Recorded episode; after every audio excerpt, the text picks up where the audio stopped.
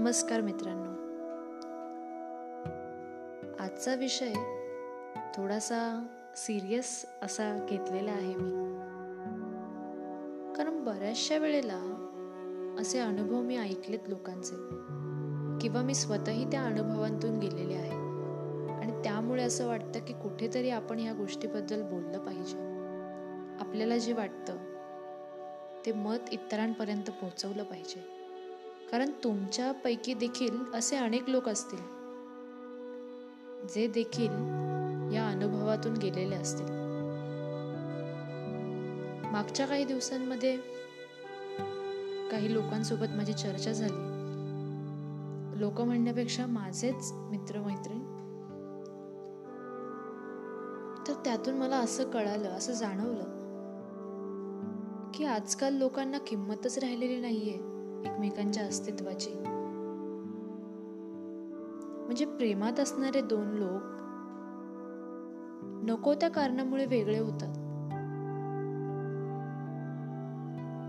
एकमेकांवर असणारं प्रेम एकमेकांवर असणारा विश्वास एकमेकांना आपण सांगत असतो की आयुष्यभर आपण एकत्र राहणार आहोत.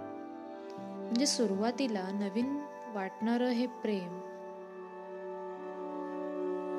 काही दिवसांनी वेगळंच वाटू लागतं.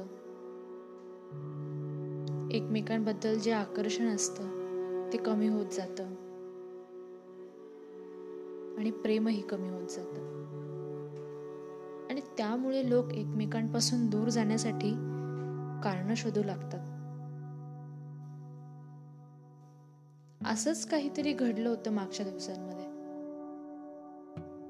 म्हणजे प्रेम म्हटलं तर दोन्ही व्यक्तीकडून असतं. एका व्यक्तीकडून प्रेम असेल तर आपण करणार तरी काय?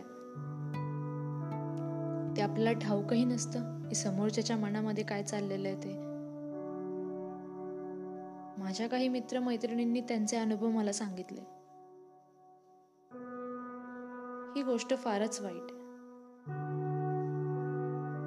म्हणजे एखाद्या व्यक्तीला आपण सांगतो की माझं तुझ्यावर प्रेम आहे मी तुझ्या आयुष्यभरासाठी साथ देईन आपण लग्न करू एकत्र राहू आयुष्यभरासाठी. पुढे काही तडजोडी कराव्या लागणार आहेत हे आपल्याला माहीतही असतं. तरी सुद्धा आपण असा निर्णय का घेतो मग?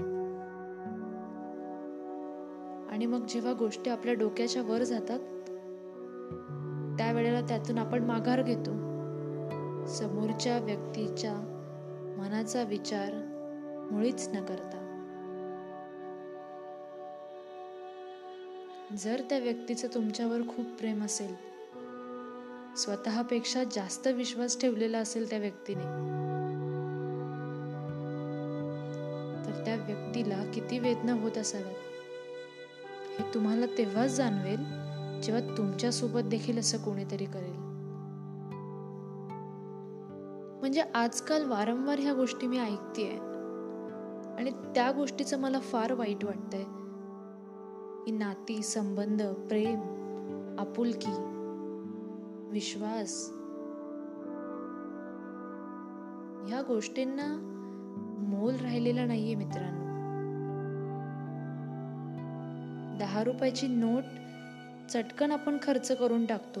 त्याचप्रमाणे ह्या गोष्टींचं मोल राहिलेलं नाही आपल्याला.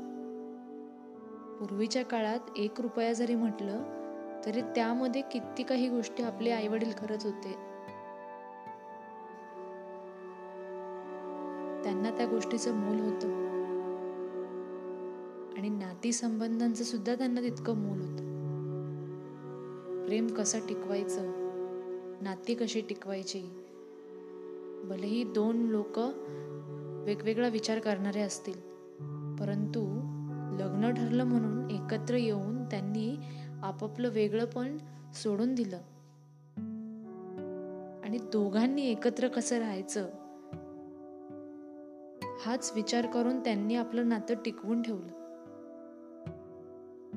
परंतु हीच गोष्ट आजकालची मुलं ही पिढी जी आहे त्यांना ही गोष्ट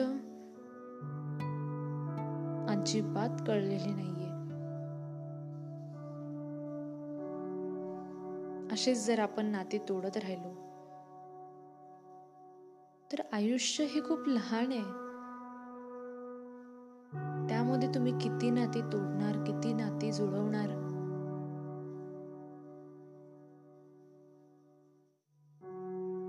आयुष्य सुखी होऊन जगायचं असेल आनंदात जगायचं असेल प्रेमाने जगायचं असेल तर नाती संबंध प्रेम या गोष्टींना महत्त्व दिलंच पाहिजे.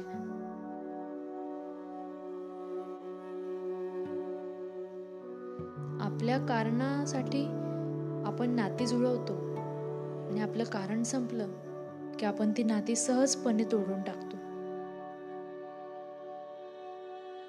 समोरच्या व्यक्तीला किती वेदना होतात त्या गोष्टीच्या.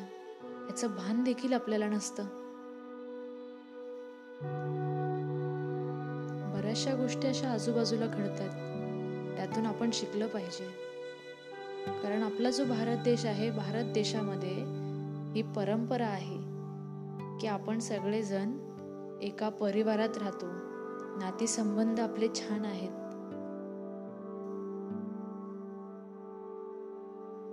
मग आज रोजी भारतात ही अशी परिस्थिती काय? आपली तरुण पिढी का विचार करत नाही या गोष्टींचा? फार वाईट वाटलं ही परिस्थिती पाहून. आणि चांगले शिकलेले लोक सुद्धा अशा गोष्टी करतात